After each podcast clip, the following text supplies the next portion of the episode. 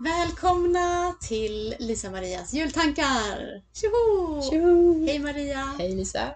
Idag är det ju du som ska öppna en lucka. Ja, och jag tänkte att jag skulle öppna den luckan med att eh, vi skulle prata lite om vad som ligger på våra sängbord eller toaletter eller i våra ja, eventuella ljudboksappar. Vad har vi? Vad, vad läser vi just nu Ja, helt enkelt? Just det. Vad läser du just nu Lisa? Ja, alltså på mitt sängbord så står det, dels står det en tidskriftssamlare med en väldig massa vittidningar i. Mm. Eh, För jag ligger lite efter i min eh, vittidningskonsumtion. Eh, Så på min sida ligger det vittidningar. På Thomas sida kan jag avslöja att det också ligger vittidningar fast för korsordens skull. Aha! Så de liksom flyttar över till det andra sängbordet det. sen när jag läser. Där ligger också en ganska tjock hög böcker.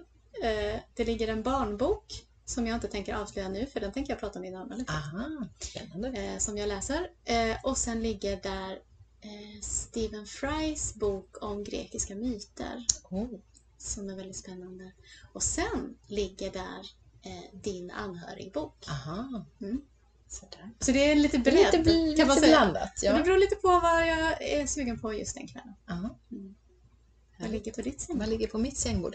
Det som ligger där just nu det är en bok som heter The Power of Ritual av Ah. Turkile som jag snart har läst ut, som jag har skrivit till ett antal förlag om att få översätta för jag tycker den är så himla bra Mm. jag bara längtar efter att få sätta tänderna i den och översätta den och lyckas jag inte få ut den någonstans så ska jag försöka på egen hand.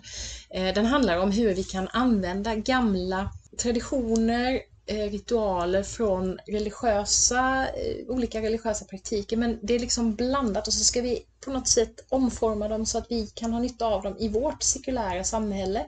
Så det kan handla om att ta sabbaten från judendomen och fundera över, kan jag ha en skärmsabbat till exempel? Mm. Eller det kan handla om att träna tillsammans för att skapa gemenskap. Så det är på olika nivåer. Det handlar om att connecta med sig själv, med andra människor, med naturen och med något slags andligt, om man tror på det. Och det kan Mm. vara hur definierat precis på ens eget sätt. Så den är så otroligt öppen och samtidigt så tar den upp en massa gamla praktiker som har hjälpt människor i många år.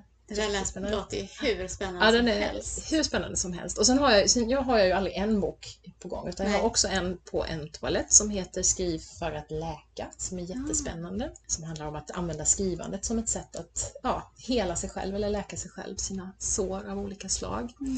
Och så lyssnar jag ju då också på en ljudbok som vi ska läsa, prata om i bokcirkeln nästa vecka som heter Sanningen kommer om natten. Jag har Oj. glömt eh, författarens namn just nu. Ja, den är jag inte helt såld på än, men Mm. jag har inte läst eller lyssnat på så mycket av den. Så jag är också sådär, jag, jag varvar lite, det blandas, det är ganska det är högt och lågt och lite, lite av varje. Sådär. Ja, men om jag ska blanda in ljudboksappen då, Mm. så då har jag precis lyssnat klart på Järvhöga-trilogin. Jag är lite inne på barn och ungdomslitteratur just nu. Aha. Eh, Så det är en ungdomstrilogi eh, eh, med lite mysterier och övernaturliga inslag. Det handlar om en liten fiktiv jämtländsk stad och Mhm. vad som, vad som va- vaknar i skogen. Mm, mycket läskigt. Och också om identitet och sorg och kärlek och alla de där viktiga sakerna. Mm. Mm. Just det. Ja, och det där med att, att få tillåta sig att läsa olika typer av böcker Ja. tycker jag är så spännande. Det där. Barnböcker, fackböcker, romaner, deckare. Alltså, Mm. För dels kan det ju vara olika faser i livet. Jag hade en jättedeckarfas till exempel och sen tröttnade jag jättemycket på det. Nu tittar jag på massa deckare på Netflix istället men jag läser nästan inga. Och sen i perioder så är det jättemycket fackböcker för att det är något som är, ja men jag utforskar någonting och tycker det är jättespännande. Så ibland känner jag bara Öh, inte Mm. en fackbok nu här. Det. Hit med något lättsmält, Ja. eh, feel good och så. Och, och det där tycker jag är så viktigt att, att få tillåta sig själv att känna efter. Vad Mm. behöver jag just nu? Vad vill jag just nu? Att låta en bok, att det kan få ta två år att läsa en bok och Ja. det är inte dåligt. Och att man får sluta läsa en bok som man inte gillar. Ja, för det har jag träffat så många människor som Mm. säger nej men det går inte för har jag börjat läsa så måste jag läsa ut den. Mm. Och jag kan vara lite så själv men jag tror att jag har blivit bättre på att Vem liksom, har bestämt det? vem har bestämt det? Mm. Nej. Man måste ju ge den en chans såklart, Ah. men Så om vi ska ställa en fråga till våra lyssnare här så är det Ja. kanske dels vad läser du ja, och vad längtar du efter? ja, Och kanske också har du någon bok i ditt liv som det är dags att säga nej, jag tänker inte läsa ut den. precis. Jättebra fråga. Spännande. Tack Lisa. Tack, tack, tack. Vi hörs igen.